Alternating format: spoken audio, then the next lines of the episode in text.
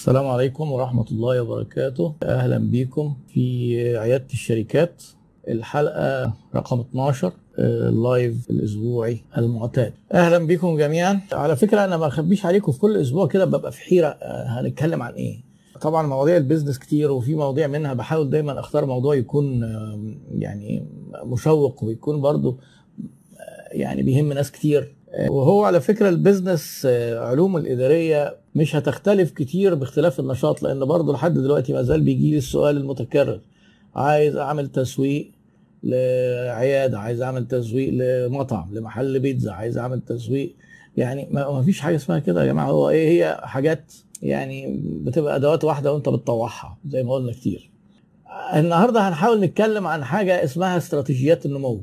إيه لما نيجي نفكر في النمو نفكر في أي اتجاه وإمتى نفكر إن إحنا ننمو. الشركة بتاعتنا علشان نبدأ نفكر في النمو المفروض نكون محققين قدر من النجاح. وعلشان ناخد القرار ده لازم نعمل تحليل نعمل تحليل للموقف ومن ضمن ال tools ال- المهمة والبسيطة والظريفة tool آه، اسمها SWOT analysis وأنا منزل عنها فيديوهين. بنقدر ندرس بيها وضع الشركة. الشركة اللي بتفكر تكبر لازم يكون عندها نقط قوة و resources موارد تتسند عليها في النمو. أنا علشان أكبر محتاج أو عشان أنمو محتاج عادة موارد مالية محتاج فلوس يعني ومحتاج موارد بشرية ومحتاج system يعني آه، محتاج system علشان النمو ده أحيانا بيبقى قاتل. لو الشركة عملت نمو وهي مفركشة كده من جوه دي بقى بتبقى ممكن آه، مشكلة. آه، علشان كده الشركات اللي هي بتدار بدون معرفة إدارية ليها سقف مش ممكن تكبر عنه. ولو حاول حتى صاحبها يكبر السقف يكبرها عن السقف ده بيبقى فيه خطورة لأن بيبقى خطوره إنها تنهار فجأة وبسرعة بتبقى بتبقى عالية. الريس- الريسك المخاطرة بتبقى عالية. طيب هنفترض كده إن إحنا ماشيين اداريا مظبوط وبدأنا نحقق نجاح وبدأ يبقى عندنا في موارد مالية وفي نقط قوة ومعالجين نقط الضعف بتاعتنا بشكل كافي. إيه الطرق اللي نتكلم فيها في أو يعني نفكر فيها في موضوع النمو؟ آه، في في الحتة دي في كذا خواجة كده اتكلموا في الموضوع ده. في آه، واحد اسمه انسف وده راجل يعني هو صحيح الكلام اللي أنا هقوله ده هو قاله في الستينات بس مازال من آه، من سهولته وجماله ويعني بقى ستاندرد عشان نبقى نفكر إن إحنا نمو إن إحنا نكبر يعني. فأنت حضرتك فكر في شركتك كده إن الشركة دي عبارة عن منتجات بتبيعها لمجموعة من آه، أو مجموعات من العملاء. المجموعات دي هنسميها اللي هم شرايح العملاء. فأنا عندي مجموعات من المنتجات ومجموعات من شرايح العملاء. آه، في شركات بيبقى منتجاتها قليلة وشركات منتجاتها كبيرة.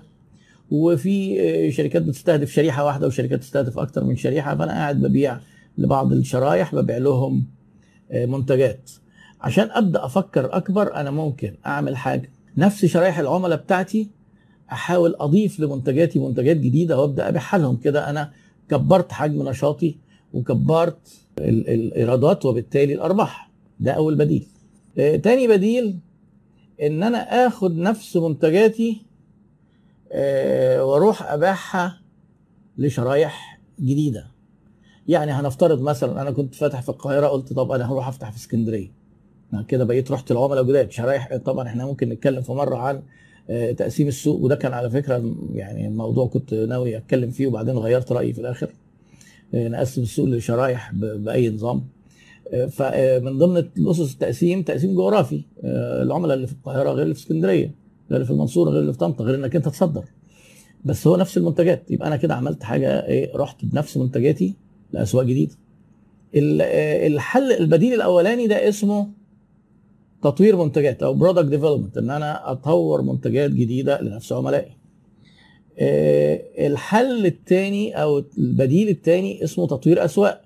أو market development باخد نفس منتجاتي أروح بيها أسواق تانية. طيب في ناس بتفكر تفكير إن هو آه، يروح أسواق جديدة بمنتجات جديدة. وكأنه هيفتح شركة جديدة. لو أنا رحت أسواق جديدة خصوصا أسواق ملهاش علاقة بالسوق بتاعي ومنتجات ملهاش علاقة بالمنتجات بتاعتي أنا كده بعمل استراتيجية ثالثه اسمها التنوع أو دايفرسيفيكيشن يعني طبعا كتير قوي بقى بتحصل دي. آه، هقول لكم أمثلة مثلا مرت عليا. آه، ناس بيستوردوا حاجات حدايد وكده آه، قال لك هنصدر فراولة. واحد برضه بيستورد أسماك قال هصدر بصل. يبقى حاجة تانية خالص. آه، ناس شغالين في قطع الغيار قالوا نشتغل في البطاطس. واحد عنده معارض عربيات قال أنا هفتح مطعم. دي كده بيسموها استراتيجية التنوع. طيب ال- الدراسات قالت إيه في الموضوع ده؟ وإيه ابدا من إيه؟ وإيه أخطر من إيه؟ مبدئيا حضرتك لازم تعرف إن في استراتيجيات النمو إن في بديل رابع أنا بشرحه رقم أربعة بس هو في الحقيقة رقم واحد إن أنت تقعد تكبر بنفس منتجاتك لنفس شرايحك. ودي اسمها market penetration أو اختراق السوق كأنك أنت قاعد كده بتحفر حفرة عميقة في نفس آه، مجالك بنفس منتجاتك لنفس شرايحك. لأن دول مش عملاء دول شرايح. الشريحة ممكن تلاقي فيها آه، عملاء كتير. يعني أنت مثلا تيجي تقول لي أنا عامل software للمدارس فأنا عايز أكبر الموضوع وأعمل software بتاع حسابات. طب هو أنت حضرتك رحت لكل المدارس؟ يعني شوف القصة. فهو عايز يعمل سوفت وير برضه بس عايزين يروح عايز يروح لشريحة جديدة يطور أسواق. فيبقى إحنا عندنا كده أربع بدائل. اختراق السوق إحنا في مكاننا في مربعنا. هنخرج بمنتجاتنا. نفسها لسوق جديد أو هنروح لعملائنا نفسهم بمنتجات جديدة أو هنروح جديد في جديد بقى اللي هو إيه آه، تنوع. هندخل بقى نفتح كافيه بقى زي الموضة اللي ماشية والحاجات اللي زي دي وإحنا ما نكونش أساسا شغالين فيها. آه، أقل مخاطرة دايما في مربعنا الحالي. وده للأسف في بد... في تفكير رجال الأعمال في مصر وال... والناس اللي بيستثمروا بيبقى تقريبا بديل مش وارد من أساسه. هو فاكر إن النمو إنه يكبر كده وي... ويمد لبره زي ما بيقول لا حضرتك ده في نمو إنك أنت تنمو في شرايحك وفي منتجاتك. خدت فترة على ما اتعلمت وخدت learning curve وخدت risk وبقى لك مكان وحققت قدر من النجاح. كمل في السوق ده خلي ده أول بديل. لأن كل ما تبعد عن مربع الأرض عن أرضك آه يعني زي ما بيقولوا كده من خرج من داره. كل ما تبعد عن أرضك اللي بتلعب عليها أنت زودت المخاطرة.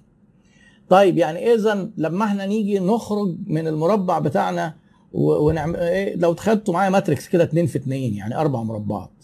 آه، منتجاتنا وسلع والسيجمنتس بتاعتنا وشرايحنا فوق على الشمال. هنروح لنفس الشرايح ونقوم إيه داخلين يمين كده بمنتجات جديدة. آه ده مربع. أو ناخد منتجاتنا وننزل بيها تحت ده مربع ثالث ما دام بعدت في مربعين أهم المخاطرة عالية لأن ما دام بتبعد كده أو بتبعد كده يبقى في مخاطرة زادت.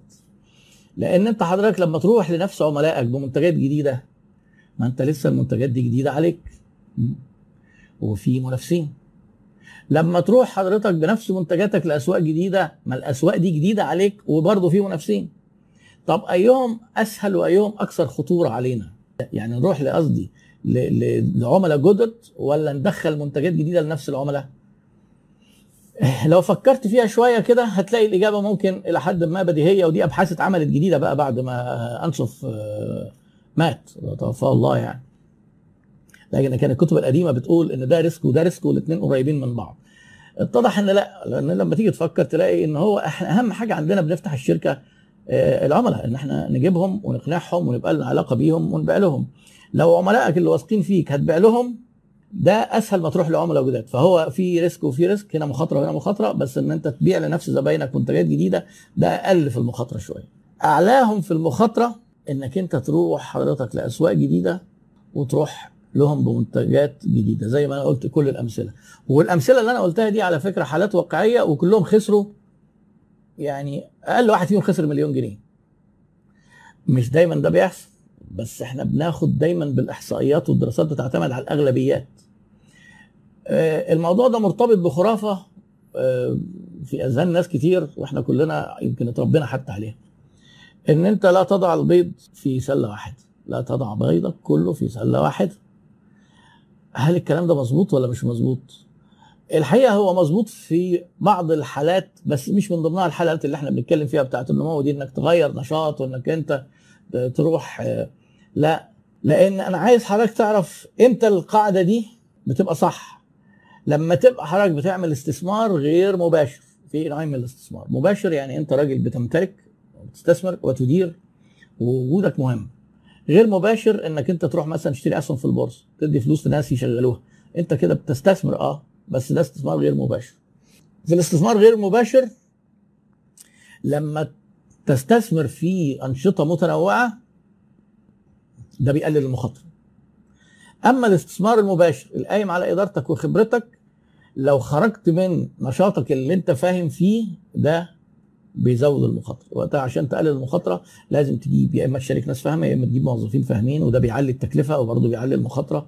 فمش سهل ما تستسهلش قوي إنك تيجي تقول إيه والله ما تيجي إيه نبص قدامنا بقى مثلا يقول لك إيه ما أشوف مثلا ساويرس بيعمل إيه ويعمل إيه ويعمل إيه. ماشي بس ده على الحجم ده الراجل ده لما مثلا جه يعمل قناة فضائية جاب الناس بتوع الفضائيات جه يعمل استثمار عقاري جاب الناس المقاولات طبعا هو ده نشاطه الأساسي وبعدين واشتغل في الأجهزة الطبية. فبيجيب ناس يقدر يشتري الخبرة بتاعتهم والسنين ما يقعدش هو يتعلم بنفسه ويدير الموضوع بشكل مؤسسي مظبوط. النساجون برضه النساجون عملوا إيه؟ عملوا كل اللي أنا قلت لكم عليه ده. كانوا شغالين سجاد صناعي قاموا جايين مدخلين مستوردين سجاد طبيعي. منتجات جديدة اهو. وبعدين خدوا السجاد الصناعي اللي كانوا بيعملوه السوق المحلي بدأوا يصدروه. ده كده تطوير أسواق. وبعدين قام عامل الجامعة البريطانية واللي هي الاستثمار عقاري برضه. آه فده تنوع. آه بس بيجيب لكل حاجة الناس بتوعها. فكده آه لو انت عايز بقى تحط حضرتك أول بديل خلي أول بديل بتاعك هو اختراق السوق اللي هو إنك تستثمر أو تكبر نشاطك مع نفس شرايحك ونفس منتجاتك تحاول تعمل إيه؟ تشوف مين الشرايح اللي ممكن ياخدوا منتجات ما خدوهاش. تشوف نفس الشرايح اللي خدوا منتجاتك. مين عملاء في الشريحة ما اشتروش؟ ممكن تروح لهم يشتروا.